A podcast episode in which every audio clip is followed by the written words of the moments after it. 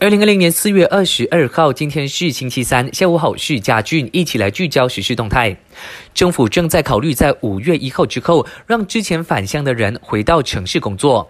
国防部高级部长纳杜斯里伊斯麦沙比利指出，政府了解到一部分人希望可以回到城市上班，因此允许他们在这个月的二十五号通过应用城市 Grab Malaysia 向警方申请，方便警方确认回到城市的人数。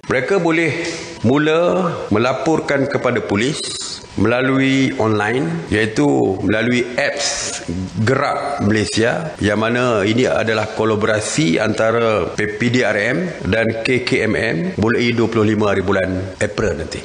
至于那些没有办法上网申请的人士，可以到邻近的警局面谈。不过，伊斯麦需要比利强调，一切还在讨论阶段，不能确保实行这项措施。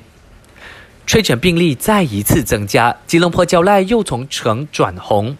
卫生部指出，截至昨天中午十二点，焦赖治疗中的病例从原本的三十九宗增加到四十三宗，再一次被列入活跃疫情红区，让全国活跃疫情红区增加到十四个。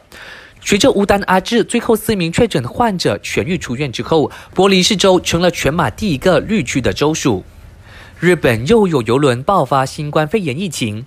继钻石公主号之后，目前停泊在九州长崎港维修的游轮哥斯达大西洋号证实，至少有三十三名船员确诊。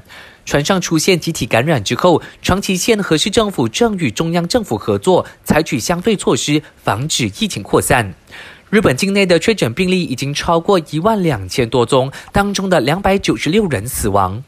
疫情肆虐，留在家里的你记得要多喝水、勤洗手，保持社交距离。我是佳俊，感谢收听。